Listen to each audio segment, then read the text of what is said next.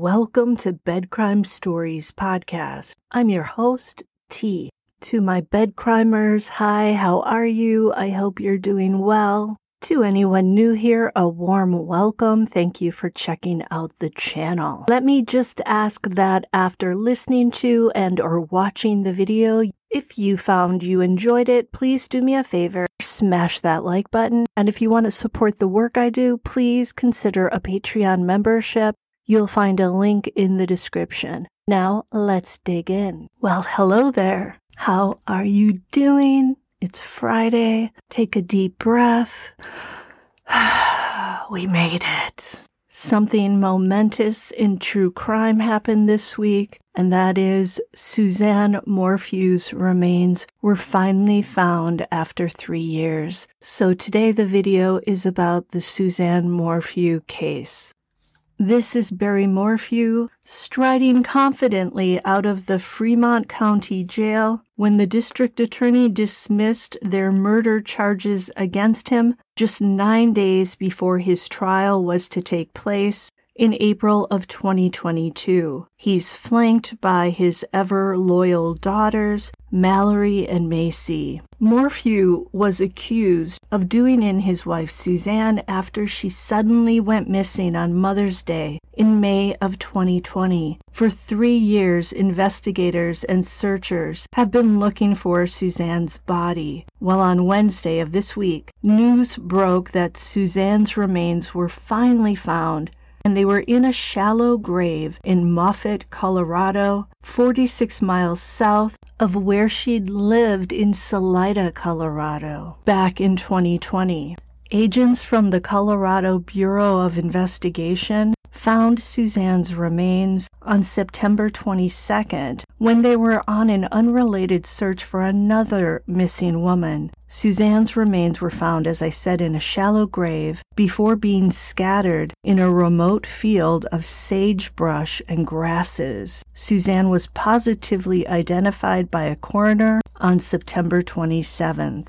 Because Suzanne's remains were found in Saguache County, the 12th Judicial District will now be handling Suzanne's case. And according to her sister Melinda, this is a twofold miracle because this is a fresh start when and if Barry is charged. Chaffee County, where Barry was previously charged, was basically a nightmare for the family, and they were not happy with how the district attorney, Stanley, handled the case. It is stunning to hear that the remains were in a shallow grave. For the past three years, many people believed Suzanne's body was likely dumped in an abandoned mine shaft or perhaps somewhere deep in the earth. This shallow grave makes me wonder if the remains were perhaps moved from an earlier location to this spot. Of course, it's also possible that this is the original dumping ground and whoever dumped her there was on a tight schedule, concerned about getting caught in the act, and eager to get the hell out of Dodge. Tragically, Suzanne's father, Gene, passed away before he could see his daughter be brought home, be found, and get justice. The story that Suzanne's husband Barry told from the jump was that his wife must have been mountain biking when she disappeared. This story was supposed to be supported when Suzanne's bike was found down a steep ravine.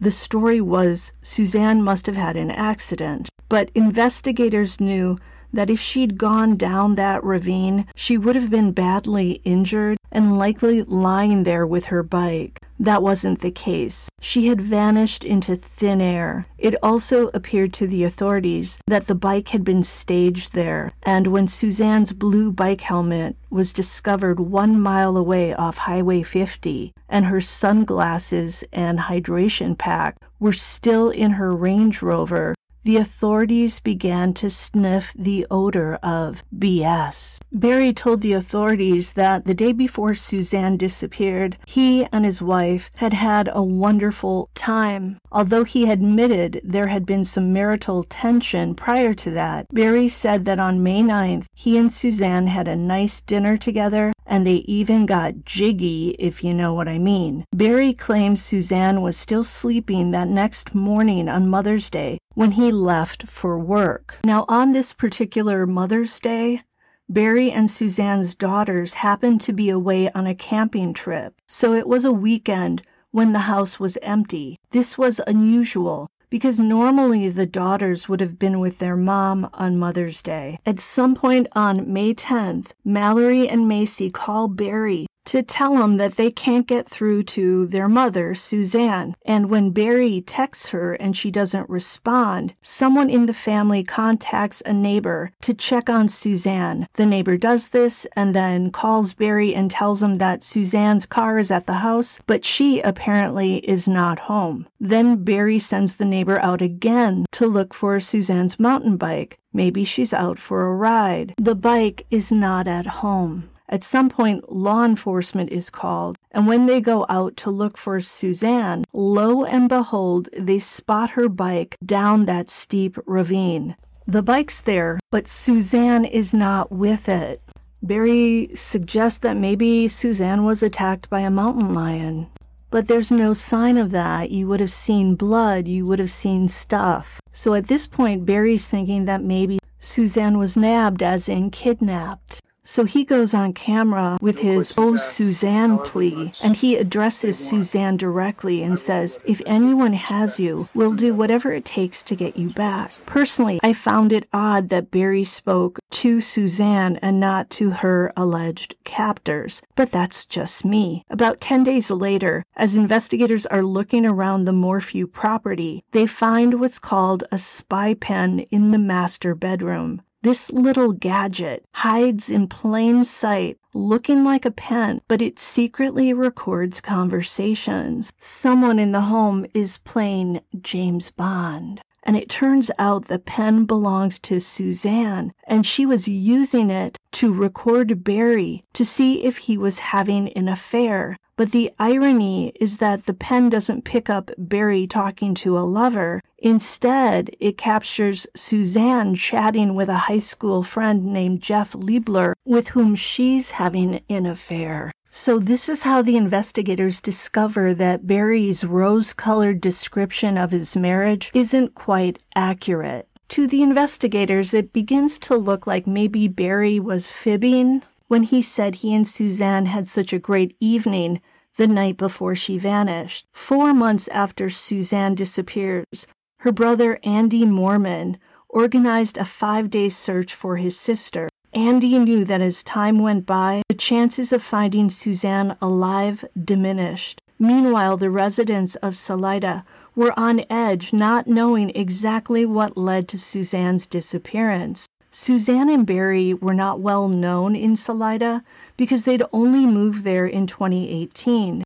They'd come from their hometown of Alexandria, Indiana, where they'd both lived their entire lives prior to this move. Suzanne, by all accounts, did not want to move away from her family and friends. Her father, Gene, was not in the greatest health. She herself was also suffering with health issues. She'd survived two battles with Hodgkin's lymphoma. Suzanne, you were a badass. You didn't deserve this. But some people have said the Morphews moved to Colorado to be closer to their eldest daughter, Mallory, who was studying at Western State Colorado College. Others feel that Barry, who is an avid hunter, was the catalyst for the move, that it was his dream to live in a wild and woolly part of Colorado. Suzanne and Barry had met in high school, where she was very popular and Barry was a star baseball player. To me, they look like the Ken and Barbie couple of their high school, the it couple, the one you want to hang out with. Barry was even drafted by the Toronto Blue Jays, but an injury destroyed any hopes of a major league career. After they both graduated from Purdue University, they got married in 1994. Barry started his own landscaping company,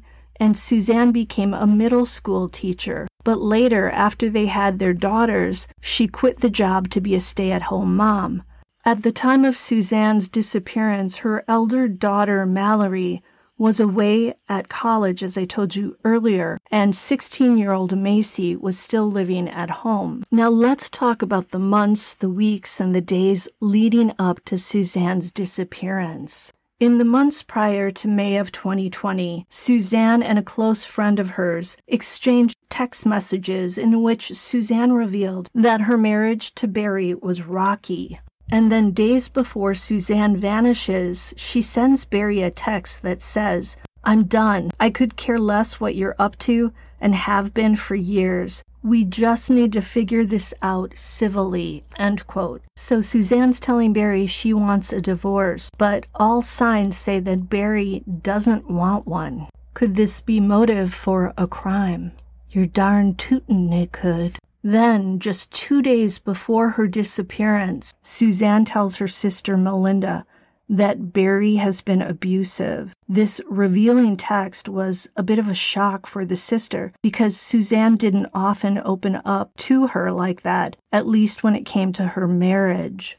On May 9th, the day before Mother's Day, records show Suzanne and her lover Jeff messaged each other 59 times. At some point that day, Suzanne sent Jeff this selfie, which investigators have named her last proof of life photo. It's a haunting image to behold when you know that she's soon to melt into nowhere land. The investigators believe that these messages and this selfie occurred right up until the moment Barry allegedly attacked his wife. At least that's what investigators originally believed before prosecutors dropped the charges against Barry. So back to Saturday, May 9th, 2020. Barry reportedly was out running errands that day and he sent Suzanne a text at 2:26 p.m. telling her he was on his way home. But Suzanne doesn't respond. So he texts her again, "Did you leave?"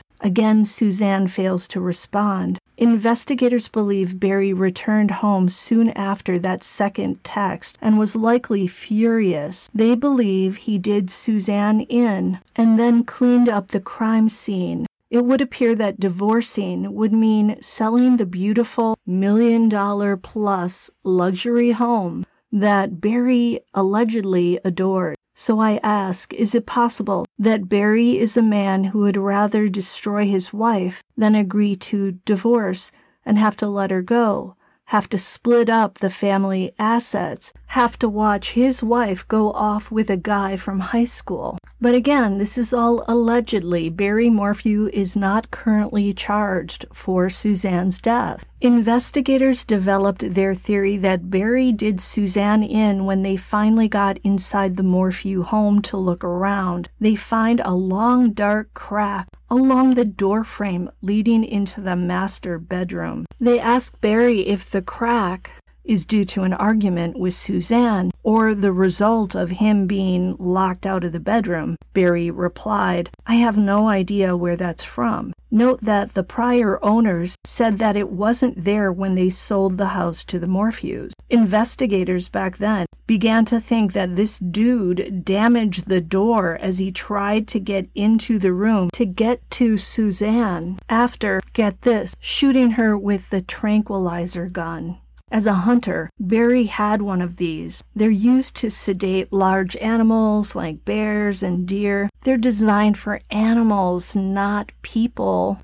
Another piece of the puzzle leading investigators to their theory were cell phone records that seemed to show Barry's phone pinging all around the house on May 9th. To have that pattern of pings, investigators felt that Barry had to have been running around the property and inside the home, and I'm pretty sure they didn't think he was trying to get in his 10,000 steps. So Barry admits to the investigators that he was indeed running around, but he said it was because he was shooting at chipmunks, which he said were a constant nuisance. Investigators felt it was more likely he was chasing Suzanne.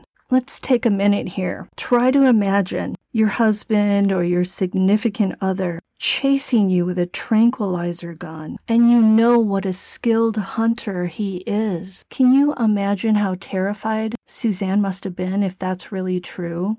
The next significant clue as to what may have happened comes from Barry's truck. Its computer indicated that it had been put in reverse and backed up toward the house around 9:30 p.m. on that same Saturday, May 9th. So if Barry got home that day at say 3 p.m. and then was backing his truck up toward the house at 9:30 p.m., that would have given him six and a half hours in which to commit the crime, clean up any mess around the home and property. Allegedly, the question is Did Barry drive to Moffat, Colorado with whatever he may have loaded into the back of his truck? If so, when exactly did he do that? The next puzzle piece investigators discovered was a clear plastic needle cap in the family's dryer. Investigators believed that when Barry arrived home on May 9th, he went into the garage, took this plastic needle cap off a syringe used to load a tranquilizer dart, injected the dart with a paralyzing chemical, took the tranquilizer gun, and chased Suzanne with it until he hit the target. Note that investigators failed to find a working tranquilizer gun or chemicals for one in or around the Morphew home days after Suzanne's disappearance. But the Morphew home wasn't searched until days after Suzanne's disappearance. When Barry was asked about the cap and how it got in the dryer, he said he had no idea. He did, however, admit that he had a lot of experience using a tranquilizer dart gun and that he knew how to load one with chemicals designed to paralyze and sedate deer in order to remove their antlers. You see, Barry sold antlers on the side. When investigators told him that a tranquilizer dart had been fired, quote, in or around the house, he replied, quote, The first thing I thought of when I came here and saw deer in my yard with big horns, I'm like, I'm getting them horns. And I'll tell you exactly what I did. I shoot them, they go to sleep, I cut their horns off. It's totally illegal, but you're gonna find trank darts around my property because I've done that. End quote. I'm sorry, but that seems like a cowardly and cruel thing to do to a deer if it's not hunting season. Then, on May 10th, when Suzanne is reported missing, investigators discover Barry was throwing trash at several locations in Broomfield, Colorado, while there on a landscaping job. Barry is captured on surveillance cameras throwing things in various dumpsters. Barry explains this to the investigators by saying he often dumps trash in bins around town to avoid having to pay to have it thrown in a landfill. Investigators believe Barry was throwing evidence away far from home. You see, Broomfield is two hours and 45 minutes away from Salida, Colorado. Barry sounds like such a delightful, upstanding man. At least follow the rules for dumping your landscaping trash for crying out loud. Barry also was photographed by investigators three days after Suzanne went missing, and his arms had several scratch marks on them that, to me, looked to be about the size of a female's fingernails, just saying.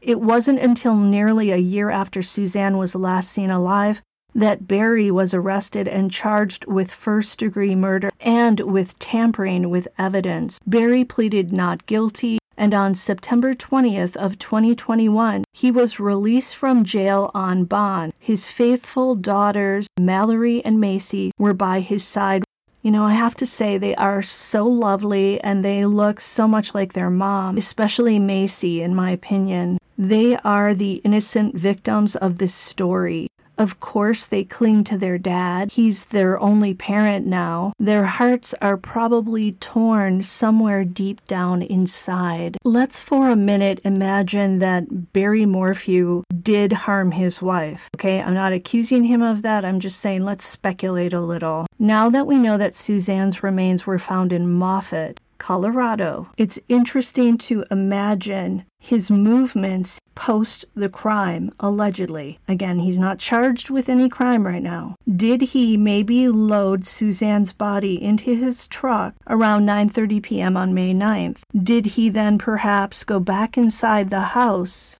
to get some rest. Then in the early morning hours, did he make the 46 minute car ride to Moffat, hastily dig a shallow grave, and dump Suzanne in it. Then did he turn around and drive all the way up north to Broomfield, Colorado, to where he said he did some prep work on a landscaping job. A man contracted to work with Barry for that weekend, Jeffrey Puckett, said he worked for Barry on Mother's Day. Puckett said he arrived at the motel on Sunday, May 10th in Broomfield and stayed in a room that Barry had reserved for him. Puckett stated the room smelled strongly of chlorine, and he thought maybe the pool was open, but it wasn't due to COVID 19 restrictions. A motel manager also said that they don't use chlorine to clean the rooms. So, why did the room smell like that? Also, why were there wet towels scattered around the room?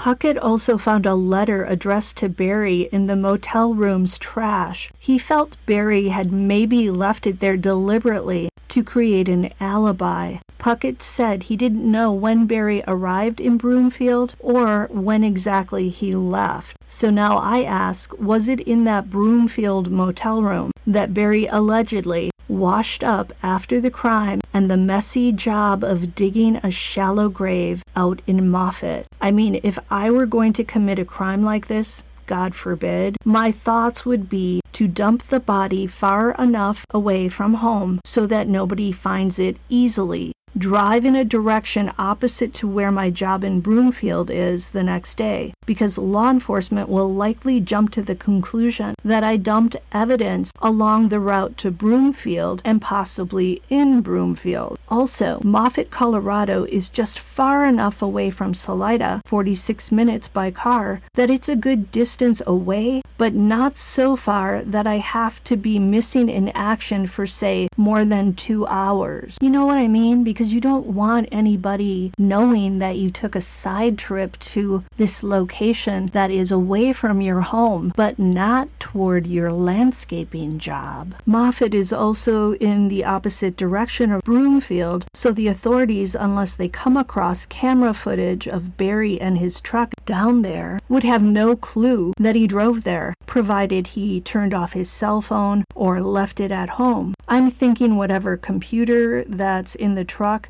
maybe did not reveal a drive on May 9th or 10th to Moffat, or maybe again it did, we don't know. Could Suzanne's body have been moved at some point from a previous location to Moffat?